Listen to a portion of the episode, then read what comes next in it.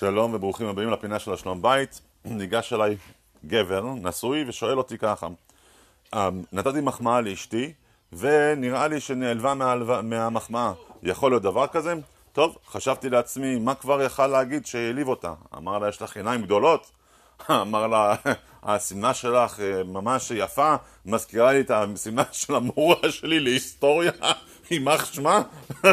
מה כבר אמרת? טוב, אמרתי לאשתי, וואלה, את, את מבשלת כל כך טוב, תודה רבה על המרק, טעים מאוד. אמרתי לה את זה היום, אמרתי לה את זה אתמול.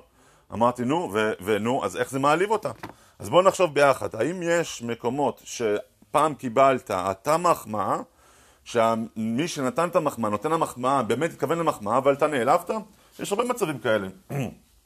דוגמה, אדם שיש לו מבטא מסוים בשפה, בשפה מקומית, למשל בעברית, אתה ניגש לבן אדם ואתה אומר לו, תשמע, כבוד הרב, יש לך, המבטא, האמריקאי שלך מאוד חמוד. טוב, אתה חושב שזו מחמאה? הוא מנסה להעלים את זה כבר, כבר שנים שהוא עובד על זה. 40 שנה הוא בארץ ישראל, עוד מהתקופה של בגין, ואתה עוד מחמיא לו על, ה, על הרש שלו שהוא מנסה להעלים? איזו מין מחמאה זאתי? המחמאה צריכה להיות מחמאה בעיני המקבל, לא במי הנותן, בעיני הנותן, כן? כמו מתנה. אתה נותן לאשתך זו מתנה. זו מתנה שהיא רוצה לקבל, לא שאתה רוצה לתת. ניגשנו לאישה הזאתי ושאלנו אותה איך זה מעליב אותה, אמרה ככה, אני, יש לי תואר ראשון מהאוניברסיטה, תואר שני בככה וככה, ומה בא לי מחמיא לי? מחמיא לי על האוכל? מה אני משרתת שלו? מה אני... אה, זה? כל מה שהוא יכול להחמיא לי זה רק על האוכל? לא. אז שאלנו אותה, עכשיו שאלת החכם. שואלים את האישה, אשתי היקרה, איך אני יכול להחמיא לך? מה את רוצה שאני אגיד, אוקיי? זה לגיטימי לגמרי.